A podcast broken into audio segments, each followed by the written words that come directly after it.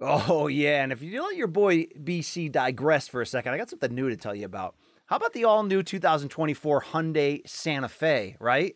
How about a vehicle equipped with everything you need to break free from the dull work week and embark on an adventurous weekend with your family? And if you're looking for features, the all new Hyundai Santa Fe has you covered, like available HTRAC all wheel drive so you can take on the dirt trails and kick up some of that mud. And with standard third row seating, you can make sure the whole family can experience the thrill together. Available dual wireless charging pads make sure no one gets stuck in the great outdoors with a dead phone. Make sure you can worry less about the rugged terrain to come.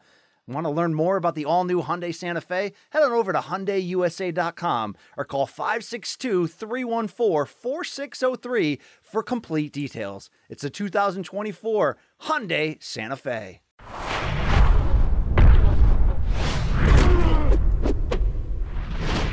Hi, everybody. It is uh, 1.23 in the morning, East Coast time, on the 13th of June, 2021, and it is time for the official Morning Kombat UFC 263 post fight show. My name is Luke Thomas. I am one half of the hosting duo for Morning Kombat, which is a podcast that is brought to you by CBS and uh, Showtime. All right, UFC 263 just ended moments ago. We have all the results, we have all the analysis. There's a tweet up right now. Uh, I have linking to this video. If you want to leave a question for me to get to, Put it in the comments there. You can't miss it. I'm at L Thomas News. All the information's in the description box below, or at least it should be. And um, yeah, so there you have it. All right. Um, if you don't want spoilers, now's your time to get out of here. But for everybody else who wants to get into the nitty gritty details, let's do that now, shall we?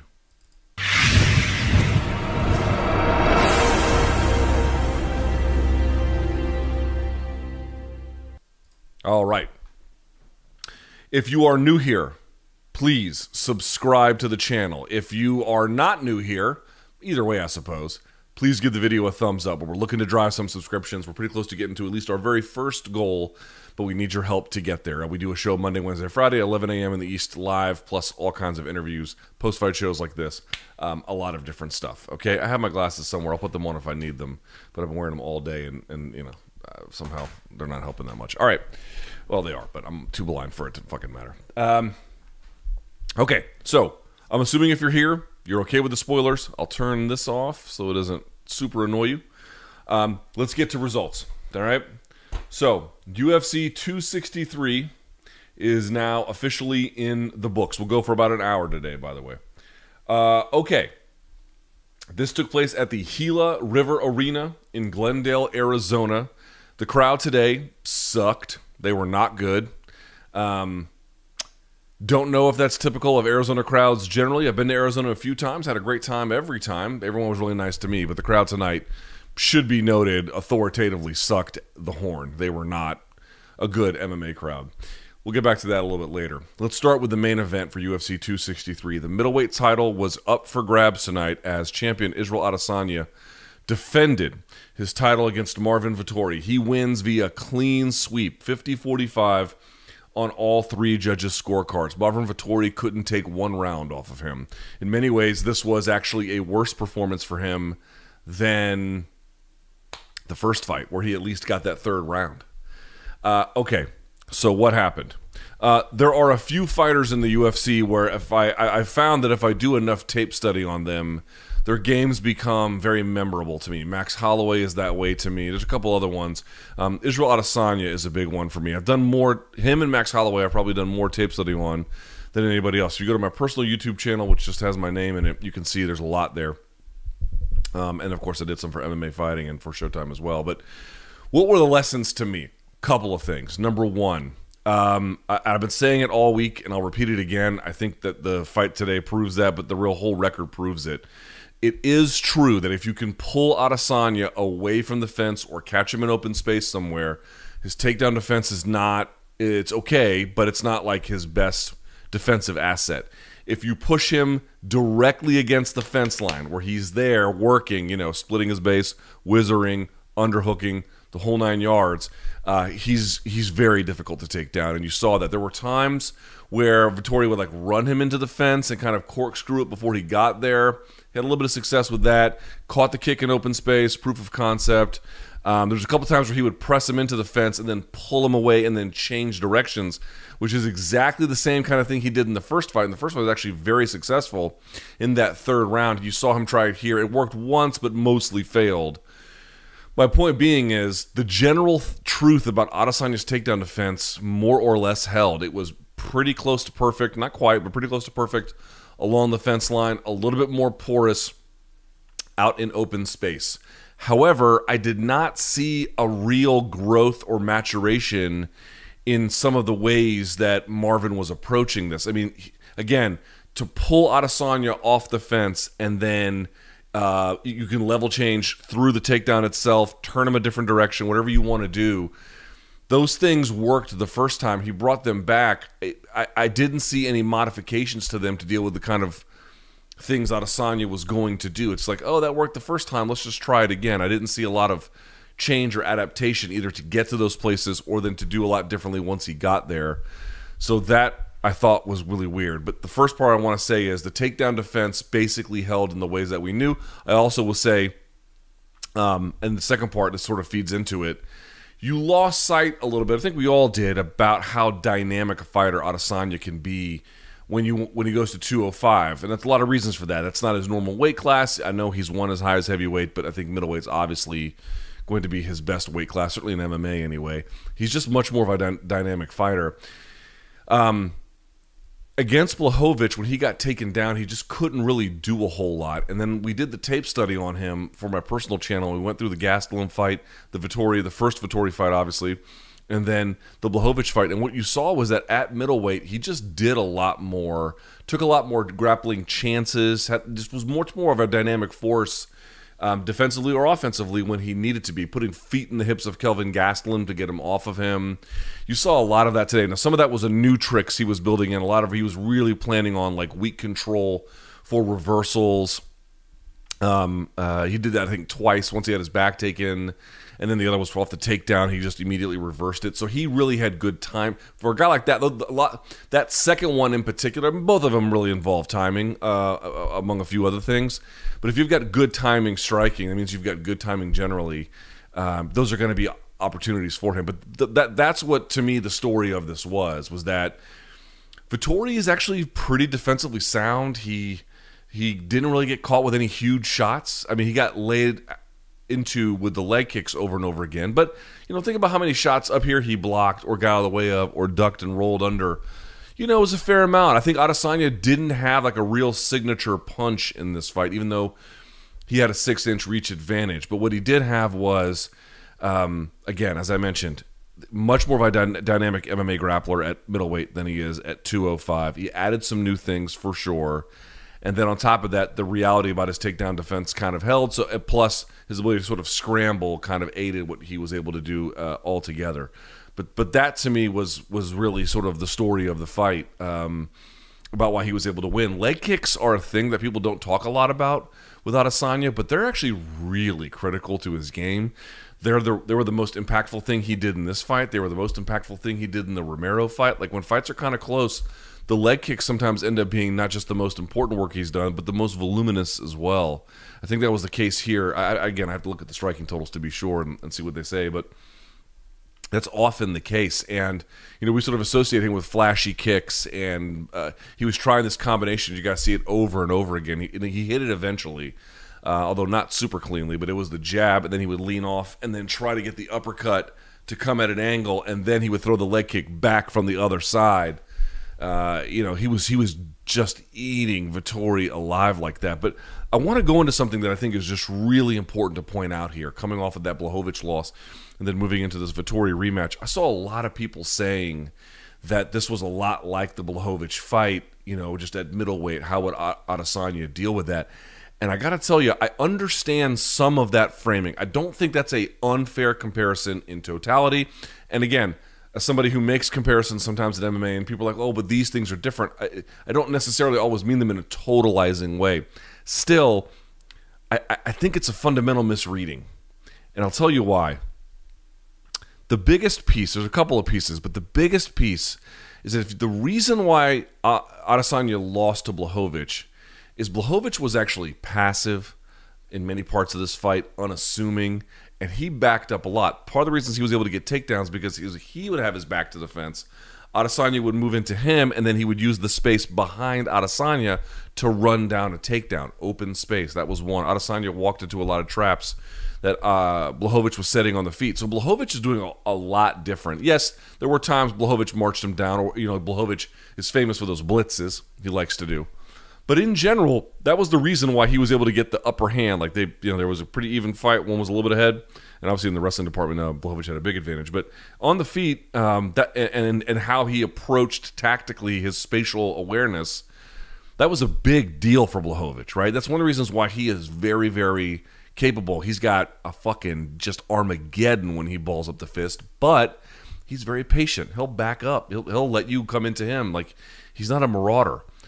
That is not the case with Marvin Vettori. Marvin Vettori moved into Adesanya for 25 minutes. For 25 minutes, listen, against a lot of guys, they can't take that heat. And especially for somebody like Vettori, who I do think is, for the most part, he's he's offensively limited, but pretty defensively sound. You know, it's hard to land clean on that guy. Leg kicks notwithstanding, but you know, sort of waist up. He, he's he, he not only has a good chin, he doesn't take a, a tremendous amount of abuse for the most part. Um, but when a guy just marches into someone like Adesanya, it it's going to be very unless they're just really dynamic. It's going to be really hard for them to beat him. It's going to be really hard. He can just plan what you're going to do, uh, and so that means he can make a lot more choices calmly and confidently about what he needs to do. You're just presenting the same weapon over and over and over and over again. Uh, obviously, you know he was trying to feint his way on the inside. He was trying to do what he could to to disrupt the rhythm or whatever he was he was trying to grope for there in the dark a little bit. But that's that's a really hard way to fight Adesanya. And then if you press into all these guys, they keep pressing into him. They press into him, press into him. Gastelum pressing into him. Brunson pressing into him. You know, I mean, the list goes on. Blachowicz was the first one who took a step back, uh, and that to me is just it's a it's a it's a complete and really not just a difference between them, but it, it almost makes it almost not quite, but it almost makes the comparison uh, between Vettori and Blachowicz meaningless. The second thing I would say is about um, Vettori. You know, people are like, oh, can he learn from what Blachowicz did? Well, for sure, there are things to pick up on pick up on from that. Again, the spatial awareness and the employment of back of like negative space. It was a big deal, although he, that, that was a lesson that he decided to learn. But the other part was like credit to Vettori. Vettori was really the first. I mean, the Wil- the Wilkinson fight is whatever. It's his first fight in UFC. But to me, Vettori back in 2018, whenever that was, that was the first time I saw uh, somebody do something different with Adesanya as related to takedowns, pulling him off of the fence, changing directions, right? All the things we've been talking about. It's actually Blachowicz who built off of that. Now, again, every time somebody iterates something, you can learn from them, even if you're the originator or the first one in line or whatever. There's always stuff you can pick up on. But, like, to me, people got the narrative backwards. So, in learning this, it's like, what did he learn from Blachowicz? Well, okay, some stuff, but this was the first guy to really have some success. He took a round from Adesanya in their first fight in that third round by virtue of the things I'm pointing out. Blachowicz just built on top of that. So, I really did not agree with a lot of the comparisons there. There are some other ones that are kind of meaningful, but I just think this was a showcase tonight. You already knew Adesanya was a good striker. You already knew he was pretty good with defensive movement. The other part was I had talked about it relentlessly. Golly, I cannot believe Vettori fought the way he did now that I'm going through it. What did we talk about in the lead up to this fight over and over and over and over again? I did it on Morning Kombat. I did it fucking months ago on my own tape study. One of the ways Blachowicz was able to get him, one was backing up and then using the negative space to push into Adesanya when he wanted to make a blitz on him. The other one was he would throw either a certain kind of strike or at a certain rhythm or at a certain number to get Adesanya in space, not against the fence line directly, but in space. Uh, first of all, he would double leg him. I didn't see a lot of uh, sort of power doubles, um, but not the double, not the sort of scoop double the way that Blachowicz went for it. But the other part was that Blachowicz would get him moving with his feet planted, right? So a lot of trunk movement. Now you saw a lot of that tonight with Vettori, but what was the difference? Once again, in ordinary scenarios, if you're backed up against the fence, it's not like boxing ropes, right? Imagine I have boxing ropes behind me. What would happen if I lean into the boxing ropes? This would happen. I can lean through them. Tyson Fury can he doesn't want to spend a lot of time on the ropes, but Tyson Fury is amazing, and you can see this in the Otto Wallin fight, where Fury would lean against the ropes and then and then pass the like the ring apron and the punches would go right in front. Against the cage, you can't do that. Once you touch it, it's like the chair's locked, right? Let's lock the chair. Okay, chair's locked. Now what happens when you back up? I can't move. Okay? So ordinarily, when you get backed up into situations like that, that's a bad thing. But against Vettori in this particular case, with the skills Adesanya has, it's fine. Number one, he's really good at, at, at moving and juking. Two, he can't get that far off balance by virtue of how close he is to the fence. He can move, but he can't get he can't get too reckless with it, and it doesn't matter anyway because if he's already against the fence, once you press into him, now you're in the territory where his takedown defense is his best. Not a great game plan, uh, I, am afraid to say, for Marvin Vettori. Um, I respect the growth that he has shown. I think at 27, maybe 28 years of age, I don't think we've seen the last of him as a real contender in this organization and, and in this weight class. Perhaps maybe the next one we'll see. He did he did look fucking big, you know. He's a big, strong guy, but I did not see a ton of lessons learned either from that Blachowicz fight to the extent that there were some there. Frankly, even from his first fight, it felt to me like he was a more polished version of that, but not enough polish to make up the difference between them.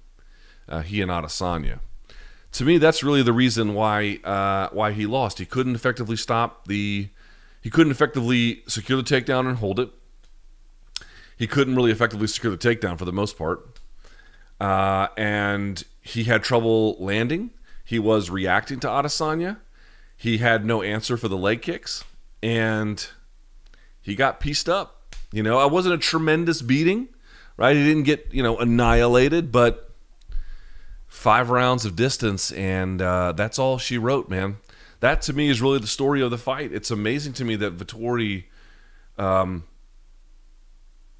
you know, I, I want I want to be very clear about this. I want to be very fair to him. It's it can't be easy to fight Adesanya. Uh, I, I, respect how far he's come. I, I, I, you know, I thought Whittaker deserved the title shot, but if they weren't going to do that, um, I was okay with this. I thought this was a good test after the Blachowicz fight to see, you know, exactly where is Adesanya?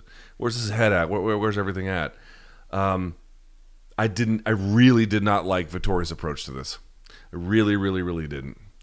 And I think that I, I, I, I, I I'm going to just keep saying it, I guess, until um, it becomes more widely adopted. Someone else more famous needs to say this than me. I'm not saying Adesanya can't be beat by the guys who press into him constantly right? I don't just mean the takedowns, although that's part of it, but like constantly trying to walk him down. I'm not saying that he can't be beat that way. That's not the argument. But I don't think that's the best way to beat him. Because his weaknesses are very limited in that range and most of his strengths are still there. Right? So this constant pressure into him, it makes him throw more. Let's look at some of the numbers from uh, Fight Metric. By the way, I don't know if you guys know this or not, but Fight Metric uh, is owned by Zuffa now. They are not an independent company anymore. Actually, it hasn't been that way for years, so I'm told. I've never said that, but personally, but uh, it's true. All right, let's look at these numbers. So let's compare the Blachowicz fight, shall we, to tonight's. We'll go round by round. Okay just in striking volume, for whatever that is worth. Adesanya landed 18 in the first round. This is against Vettori. He landed 18 in the first round, 28 in the second, 19 in the third, 20 in the fourth, and they both had pretty low output. Uh, only 11 in the fifth for Adesanya, just nine for Vettori. So not a lot there. He is credited with a takedown, but um, I guess he didn't do a whole lot with it.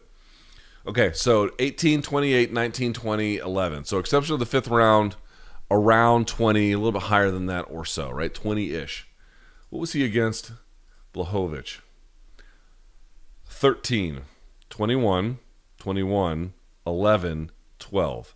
So he had two rounds of that fight where he was he was about in the same range. But he had 3 that were 11, 12 and 13. So I think he had a lower amount of output. Let's see, he totaled 182 attempted strikes in the fight with Blachowicz. He totaled 208 here. So not a huge difference, but about yeah, about 30. Um, 30 and some change. 36, I think, is how many is the difference, right? Am I or no, 26 or what what is it? Hold on. Let me see one more time. 182. So it would be uh yeah, 24. Wait. My math is all messed up. Yes. 18 plus 8, so it'd be 26. Yeah, it was still almost 30 strikes is a difference. Um, so he was just more when you when you constantly press into him, he's going to be able to reset the angle because he's going to do all of his stuff. You might land on him a little bit. Uh, you know, he's not impervious, but he's able to get the lateral movement going, which forces you to reset. He can intercept like a son of a bitch. And then, you know, those leg kicks, they come, you guys got to pay attention to them. Sometimes they come as part of a combo, as I mentioned, jab, getting off, uppercut, and then he would throw the leg kick as the cutting sort of finisher there. But a lot of times what he would do is he would kind of move into a space and feint something. Vettori backs up and then sees that there's no threat, walks back, and as soon as he steps into him, um, Adesanya would catch him. He does it over and over. He does that not just to him, most everyone he fights. He'll feint, back him off. As soon as they begin to move back into him, he cracks them over and over again. So, uh, good news for, for Adesanya. Back in the winning track, I think, as I mentioned before, showing some growth. Getting those two reversals was big, at least the ability to stand up. Um, I think he did it maybe even three occasions. There was one where he corkscrewed to get along the fence line, which was pretty great.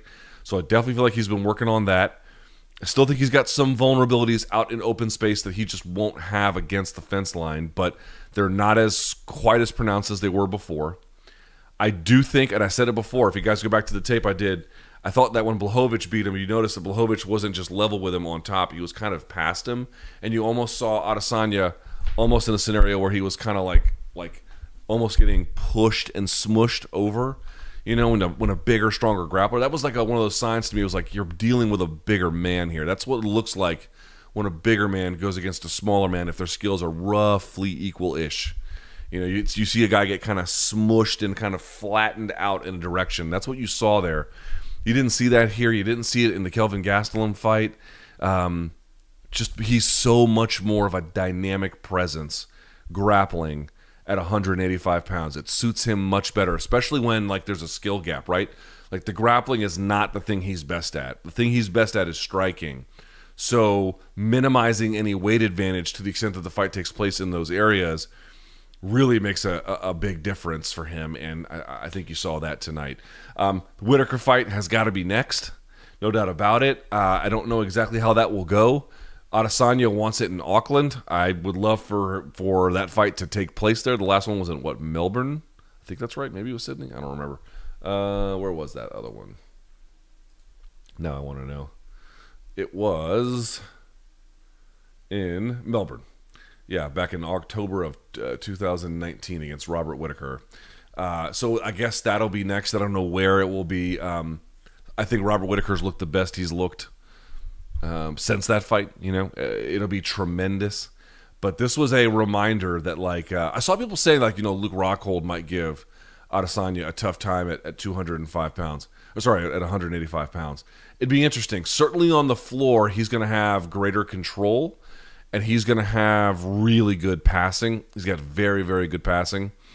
Um, he's got a good mount. Luke, Luke Rockhold's got a phenomenal ground game, but he's got to like beat some guys so he can get to a point where that's even like a relevant thing. Like, do I think that like there's a skill differential in that particular way with Luke Rockhold having the advantage over Adesanya? Sure, sure I do. But before that can even become a real thing, he's got a he's got some work to do. You know, uh, I don't want to dismiss the idea that there are vulnerabilities there, but I'd also want to make sure that if we're talking about what's going to happen with him, we're talking about a scenario that is plausible given the present circumstances.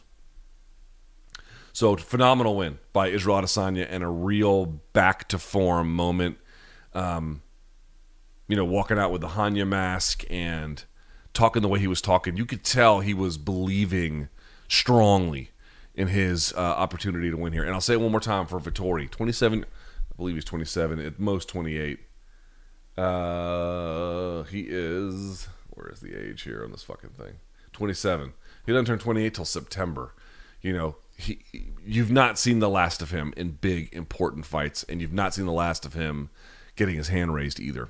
Don't lose sight of that. All right, if you have any questions for it, check me out on Twitter. Um, I'll answer. Let's go to the second one. I, I just don't know. I don't know what else to say about this one. How about this?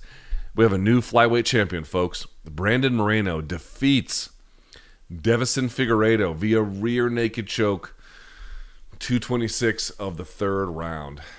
I mean,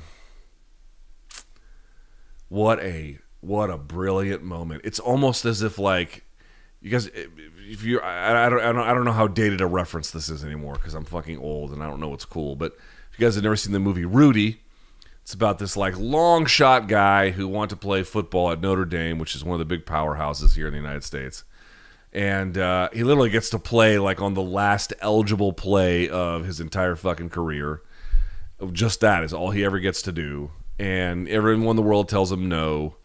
And he actually gets a sack. Um, uh, in his only play as a uh, football player for Notre Dame. This isn't like you know this is an exaggeration, but it feels a little bit like for whatever this is worth. Brand, it feels like Rudy, you know, won the Heisman or something. You know, that's how good it feels to watch Brandon Moreno achieve in the way that he has. I mean, there's just so many nice things to say about. Let me say something first about this, folks. If you are new to MMA, or even if you're not that new, either way, it is worth saying out loud 15, 20 years ago, look, let's say 15 years ago, around the time of the Ultimate Fighter, the idea that you could get a fighter born, raised, not entirely, but largely trained in Mexico, and that they would become a UFC champion, number one, and number two, that they would beat a Brazilian doing it, was more or less unfathomable. It's not because Mexicans aren't good fighters, far from it. We know from boxing that they are rocked ribbed uh, fighters and uh, one of the best fight communities on earth. That's a true statement about the Mexican uh, people. But Dana White did an interview years and years ago. And when they thought about expanding, they said, you know what we're going to do? We're going to follow the boxing model. So, where was boxing big when they took over around 2001? UK, United States, and Mexico. And they thought that that would be the path to where they want to go. And what they discovered was MMA's footprint at that time, anyway, was just entirely different from that. It followed much more along the pro wrestling model. Canada was pretty far advanced at the time. Brazil is obviously just a fucking powerhouse in the world of MMA, right? Uh, and so they had to kind of redo things. And building that UK market took a long time, and, and building this Mexican market took a long time. And it's not just them; it's a lot of players, but still, they've had a really key hand in, in growing it. And and you have to say, folks this is a huge moment, a huge moment in not just for the Mexican MMA fans, for Mexican MMA. This is a huge moment in MMA. Dude, the world is getting a little bit flatter. When you've got a, a fucking young 28 year old Brandon Moreno from Mexico, frankly, kind of putting it on Figueiredo, right? From Brazil. Uh, and so Moreno wins and he's your rightful champion. This was unfathomable 15 years ago when I started getting into MMA like coverage on my own around that time you could never have imagined that and the good news is for us even if you're not Mexican is that when you see the talent pools in all these other places begin to develop dude it makes MMA better we are richer as a fight community we have more we have things like tonight because of the growth of Mexican MMA and there's going to be another country that's going to grow and become something pretty special too. I don't know which one's going to be next. Again, MMA is sort of charting its own footprint and its own path, independent of the kind of uh, you know uh, boxing world as we understand it. Um, but this is a huge, huge moment. Not not quite passing of the torch, but more like lifting.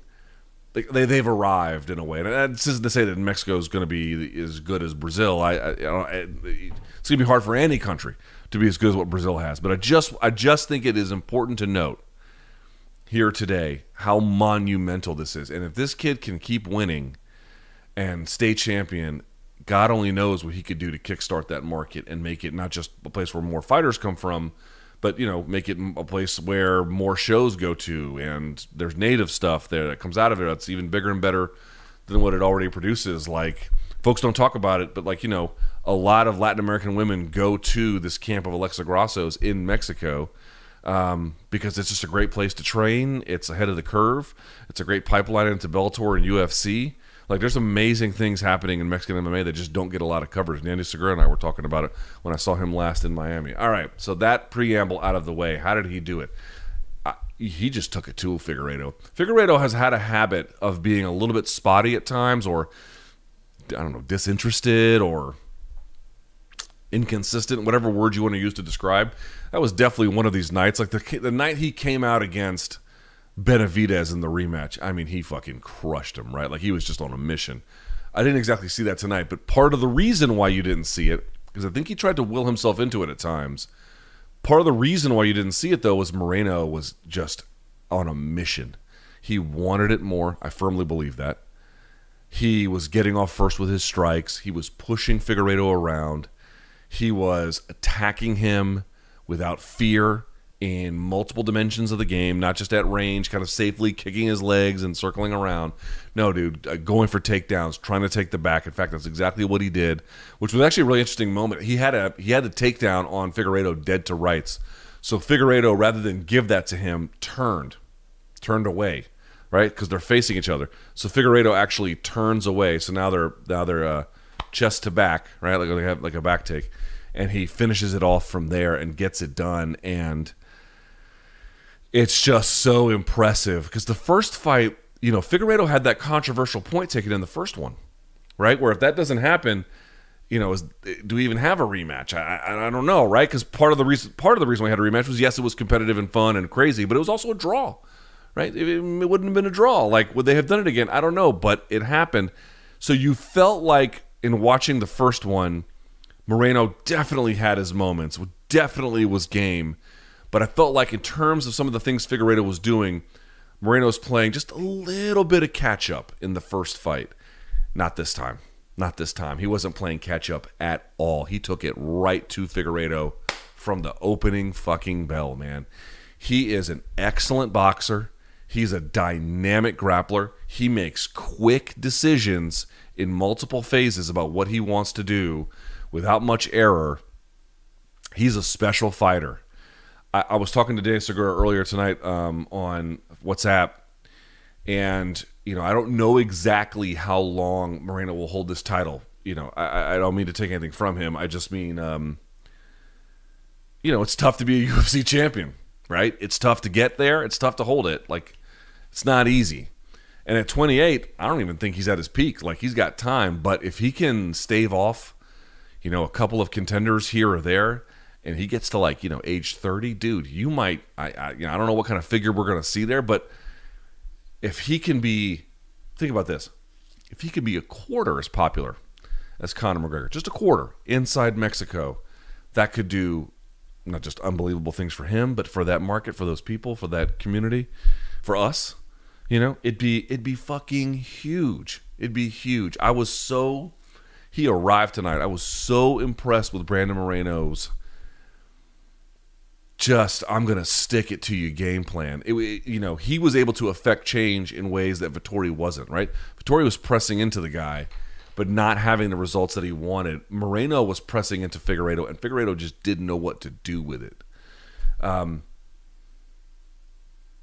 I, I need to go back and watch the fight to get a keener sense of exactly all the things he was doing right. But I just remember watching it and thinking he's not letting Figueiredo set the tone come to him first.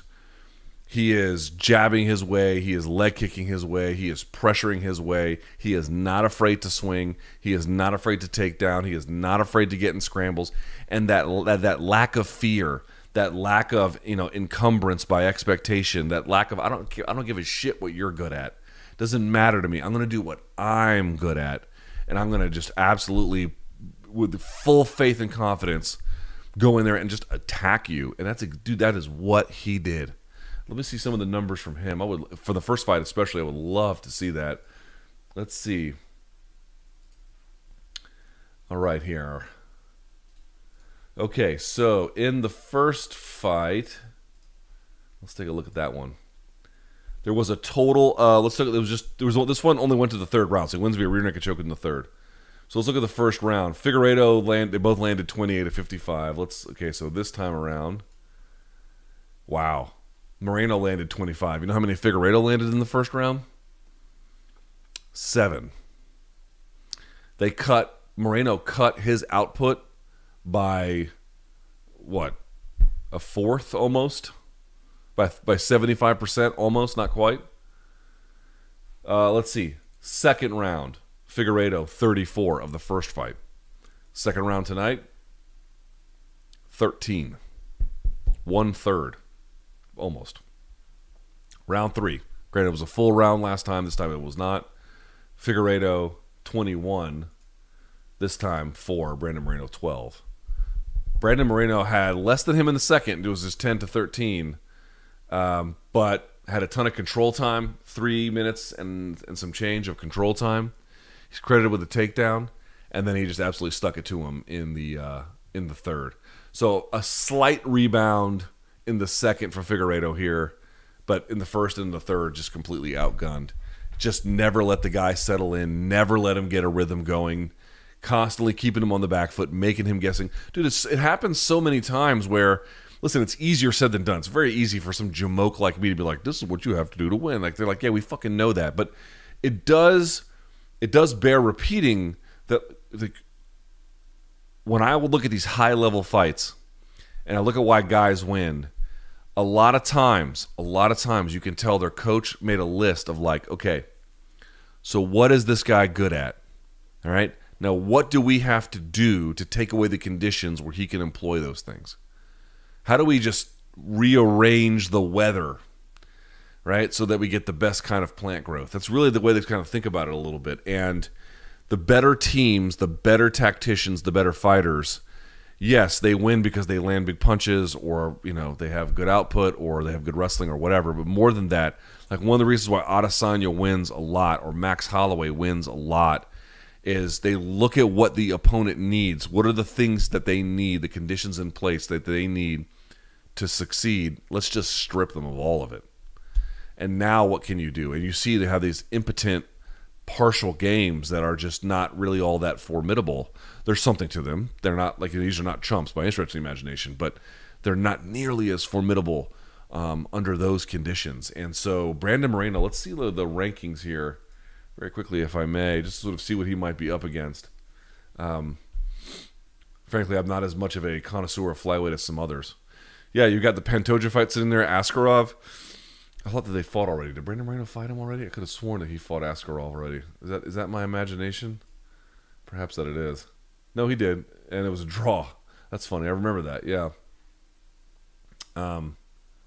So there's a couple of these that they could do. Yeah, they've not done the Pantoja fight. Oh, yes, he did. Uh, he had a loss to Pantoja back in 2018. God, I don't even remember that. I do remember the Sergio Pettis loss. Um, but yeah, crazy, crazy, crazy what he's been able to do. Just you got to be so proud of the guy. And uh, I don't think Figueiredo's done by a, a, long shot either. Does he go to 135 to try see what he can do there? I don't know because he's so big at 125, but uh, not some kind of humiliating, devastating loss for him. Just a night where Brandon Moreno seemed like a man possessed, and because he was willing to fight in all these dimensions, and because he makes decisions so quickly and so good, what, what, what, that would, what are you gonna do? What are you gonna do?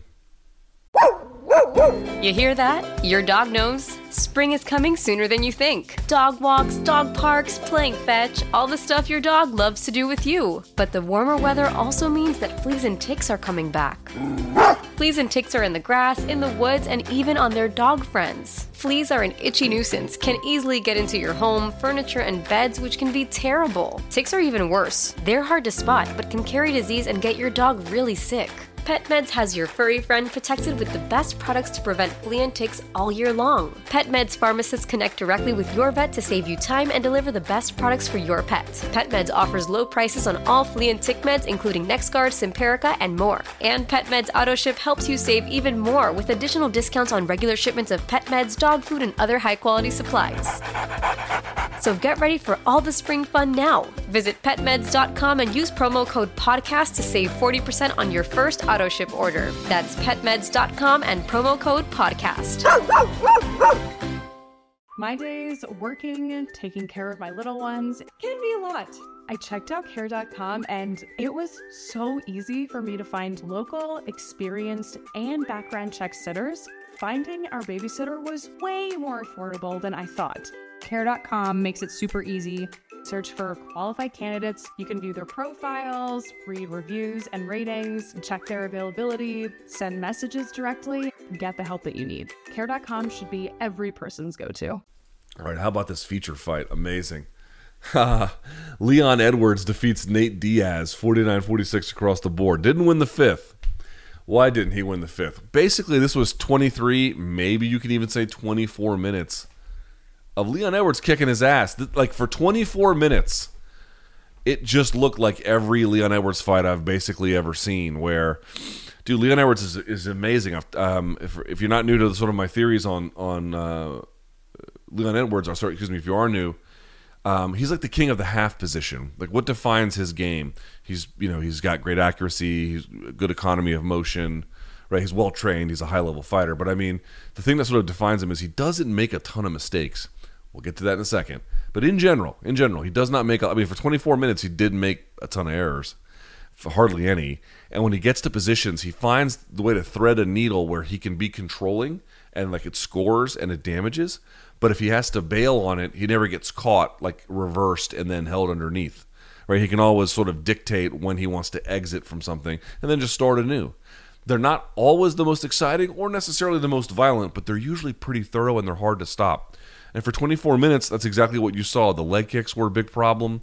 He was landing those. He was looking for some home run punches. Had a couple of exchange with Nate, uh, exchanges with Nate early, but in general got the better of that. Was getting the takedown whenever he wanted. Was never in trouble in the grappling department. Had the back a couple of times. Yeah, that that's Leon Edwards, man. That's really that's what he does. You know, pot shot you here, control a position here, score some points here Eh, you know, threaten something here for a little bit. Doesn't go too far, but it's you know you definitely have to take it seriously, and then rinse and repeat, round over round over round over round. He's because he is so meticulous and so careful. This has been a very winning formula for him. Except he ate a one-two in the fifth round on like the last minute or maybe a minute and a half or something like that, and nearly got finished. And I, I you know, folks have been asking me like, why didn't Nate Diaz? He, rocks him with a stiff left, right? And by the way, Nate's really good. I have to go back and watch the tape, but Nate's really good at being like uh, jab cross, jab cross, and then he'll switch the timing up on you. So rather than bop bop, right? So all the time it'll be like bop bop bop bop, and then he'll switch the timing he'll go bop bop. That's one of these. He switched the timing on him, and went, the, that left was right behind, and I think. Uh, Edwards thought he could catch him with the right hook off the jab, and it wasn't there to be caught because he was playing with the timing. And then Diaz rolled underneath. It was actually really nice by Diaz. Catches him dead to rights. Uses the slap, the Stockton slap to move his head into line a little bit, although he was already in line because I don't think he understood what was coming. And uh, just devastated him with his with his brilliant left hand. He just didn't imagine seeing.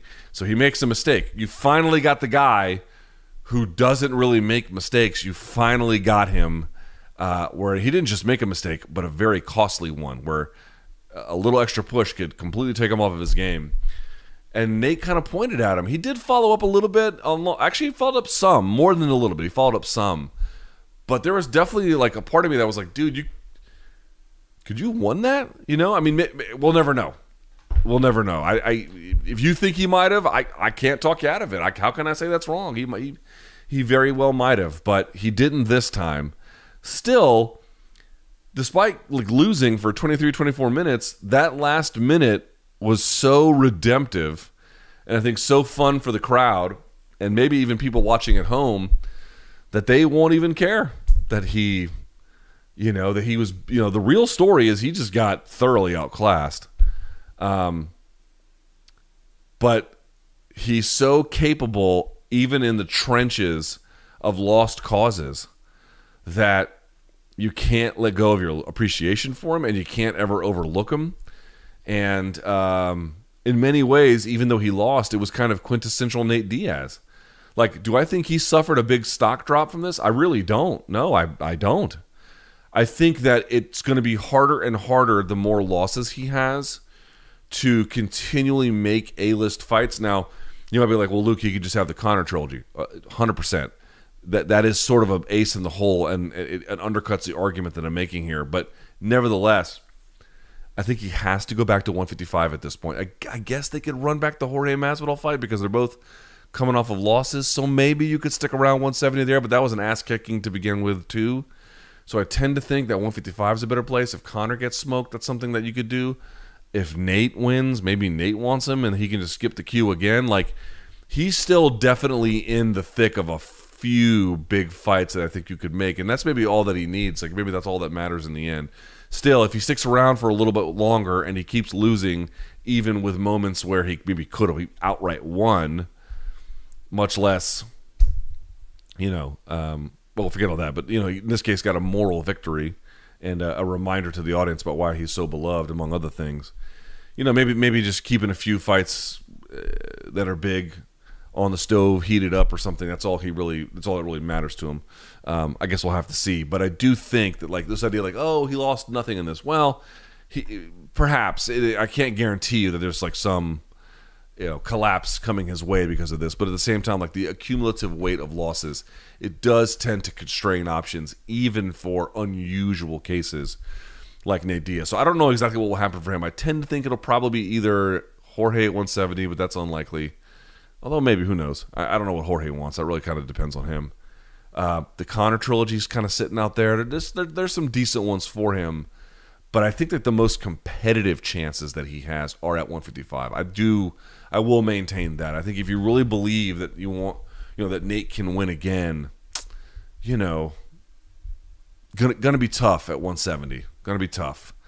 They're just naturally bigger. They're stronger, and as resilient as he is, and as punishing as he can be sometimes.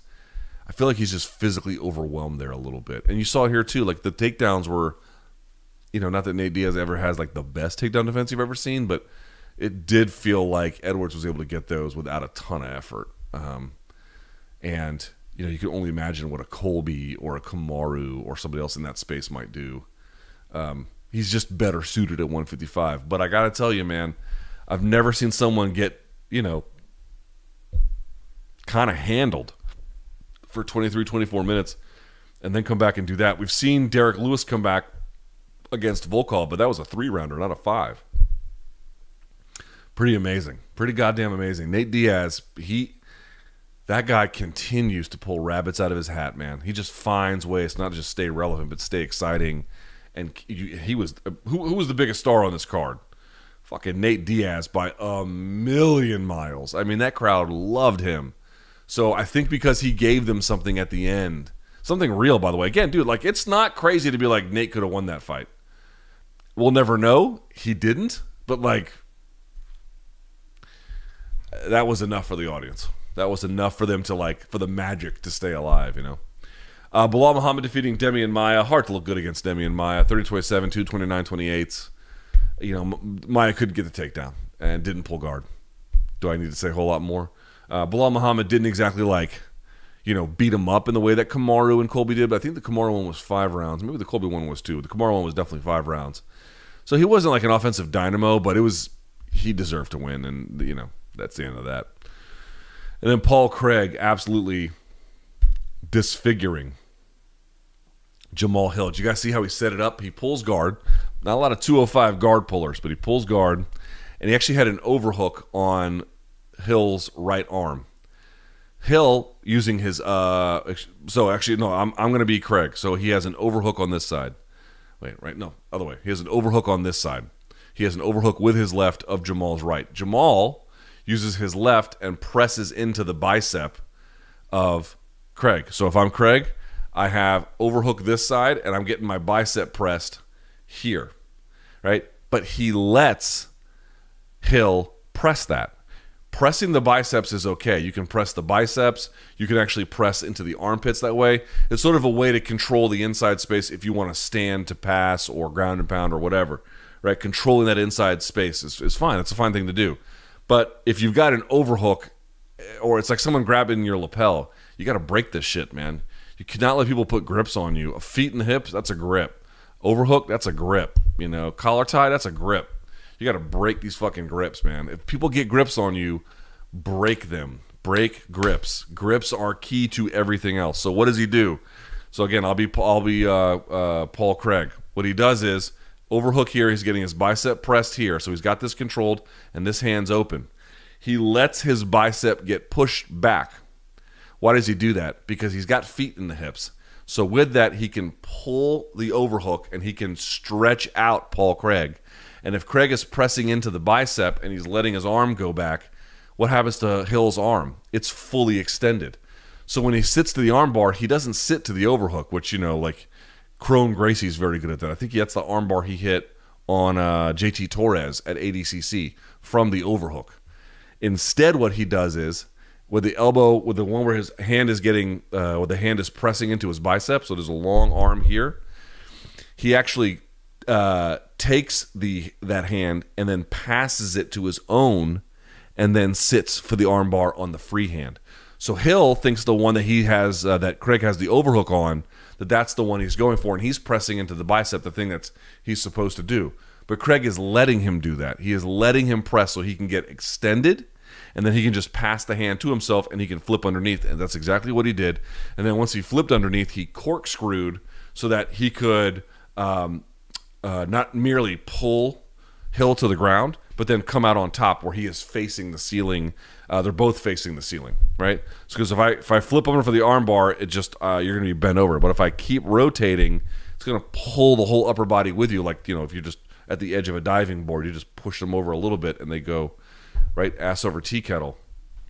That's exactly what he did. So a nice little fake out to get the armbar and then passed it to himself, whipped underneath, and that was all she wrote. Fucking mangled the guy after that. Brad Riddell and Drew Dober. I had to do a, a CBS interview at the time, so I kind of missed, uh, you know, some key chunks of it. But an unbelievable fight. Um, yeah. All right, let's get to some of your questions here because I have to go to fucking bed. I have to get up balls early for a wedding.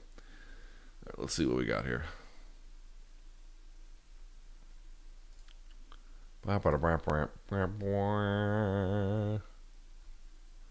All right. What makes the most sense for Edwards? Burns, the winner of Burns versus Thompson, or Masvidal?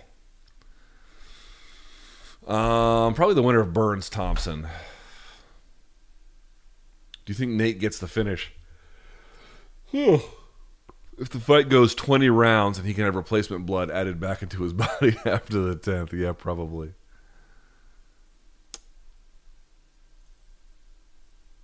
Uh, Vettori was never rocked. That's true. Do you think it was because of his weight or chin, or has Izzy's striking skills become less effective with his defense and movement still being top notch? He did have a problem, I think, getting off some of his better punches. I did notice there was something missing there. Um, I don't know that his striking is getting less effective. What do you think of ESPN uh, blocking out Belal's post-fight interview? It was probably a timing issue. Do you think Dana will seriously consider having the next Izzy fight in Auckland? They, I mean, you might. You can do it with COVID stuff. If it's with Whittaker and he's in Australia, it's going to be easy for him to get there. You know, um, you know what what what what what Dana will do. I don't know, but it's not implausible as a suggestion. Uh, what do you think about Rafael Cordeiro advising Vettori to go first? Izzy is arguably one of the greatest counter strikers, so I found it a bit ill advised to request and thereby choosing to fight Adesanya's fight. Yeah, I, I just I just didn't love the game plan.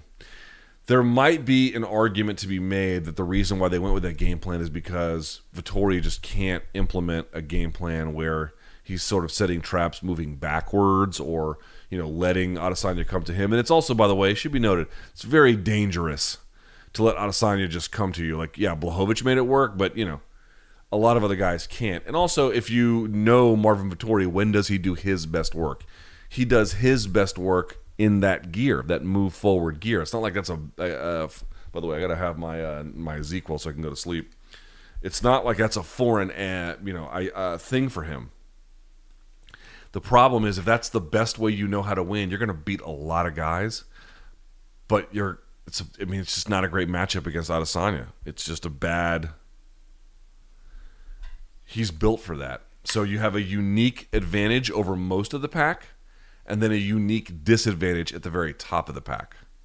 I don't know how you solve that problem other than just having more skills so you don't have to fight that way, but that takes time. It's not easy. Mmm, ZzzQuil. You're like, oh, Luke, it's bad for you to have that all the time. Yeah, it is. Mm. But it's even worse if I don't get sleep. All right.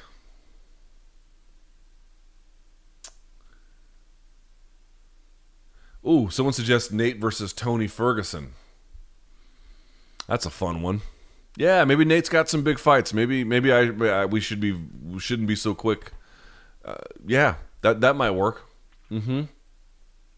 Will you do an in-depth breakdown of Brad Riddell? I would like to talk to Brad about the fight and have him walk me through it. That's what I would like to do. I'm going to try to do that this week. We'll see if he's up for it. Um,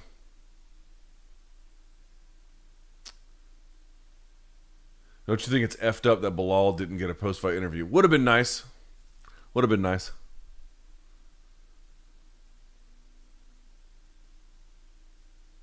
To Marvin's credit, this person writes, he negated a lot of Izzy's offense and blocked a lot. Only a few calf kicks landed big. That's mostly fair. Again, like the problem wasn't Vettori's defense exactly. Yes, the leg kicks he had no real answer for, and that was big. But it was just his his offense was just not enough. That that was his problem. Even when you take away a lot of Izzy's weapons, he has a few like dude, it'd be nice to win a chess match with like, you know, uh, a rook, uh, a bishop, maybe your queen if you have to. But if you can win the game with your pawns, win the game with your pawns. That's how Adesanya plays MMA, so to speak, if you want to use a chess metaphor. Sometimes he'll just win with his pawns. If Vettori thinks he won that fight, should he get a psych eval? I think Vettori is has such a strong will that it blinds him to a lot of things.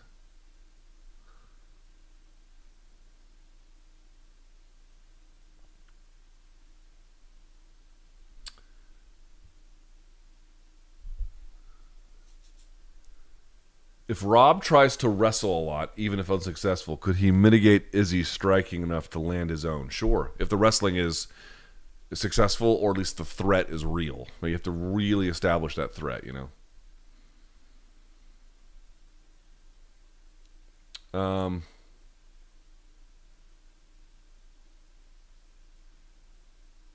had Nate finished that comeback, no way Dana doesn't give him a title shot despite doing nothing for 24 minutes. They might have made him president of the fucking company if he had won that. Are you kidding? Sky writes Moreno stole the show. Agree. I got this pinched nerve in my neck, y'all. It is fucking painful. Not in my neck, it's in my trap.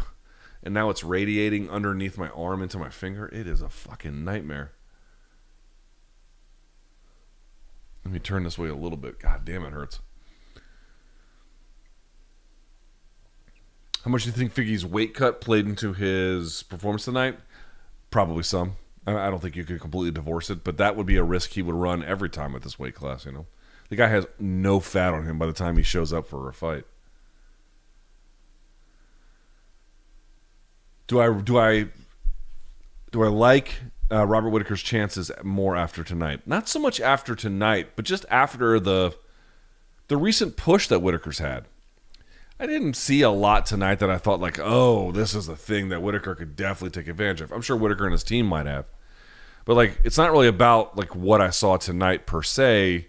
Maybe, maybe there's some stuff again. I, you know, we'll, we'll have to see what Whittaker does, but you know, just the Whittaker that I've seen the last few fights has been so rejuvenated, so complete.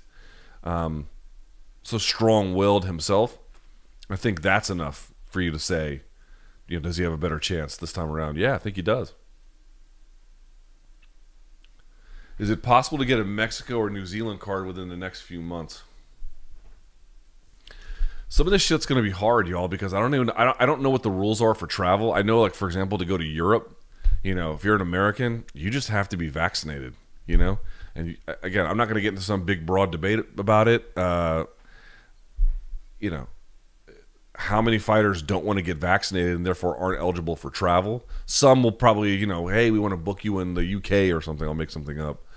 Um, you can do it, you know. And I realize that there's already some vaccination you have to get for like uh, purposes of residency and whatnot, but um, so I don't know how logistically feasible that is. There's some other issues that might make it like the Auckland one is interesting because you can build a card around so many fighters from that region, and you might be able to fill it in with enough people who could get around some of the travel conditions. I don't know what the rules are for vaccinated Americans. Do they have to still quarantine 14 days in Auckland? I don't even know if that's still a rule anymore.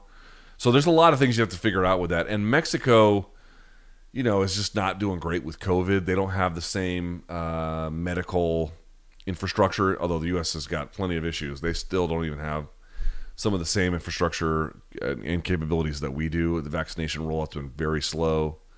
Um, so I don't know. I don't know. I don't know how that's going to go. I don't know. It'd be nice. I think by the end of the year, assuming there's not some major COVID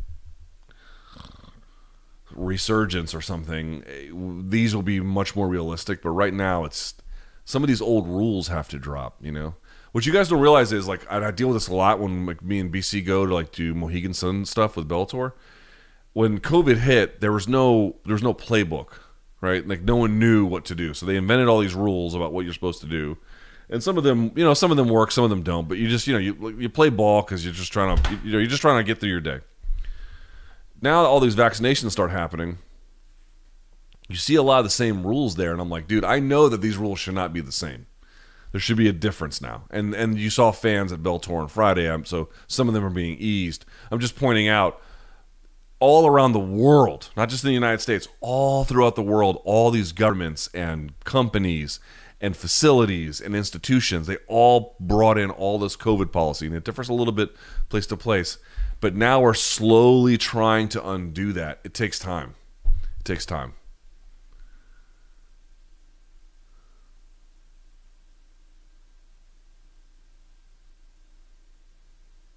Who's a better feinter, Sean O'Malley or Izzy? They're both pretty good.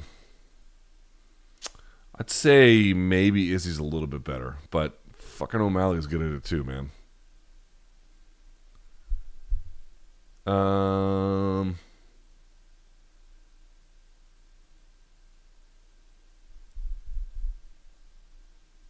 Do you think Izzy is kind of stuck in a not so good middleweight division? He can't make 170, no, and he's too small for 205. I'm not I'm not entirely um, convinced he can't win at 205, but I agree.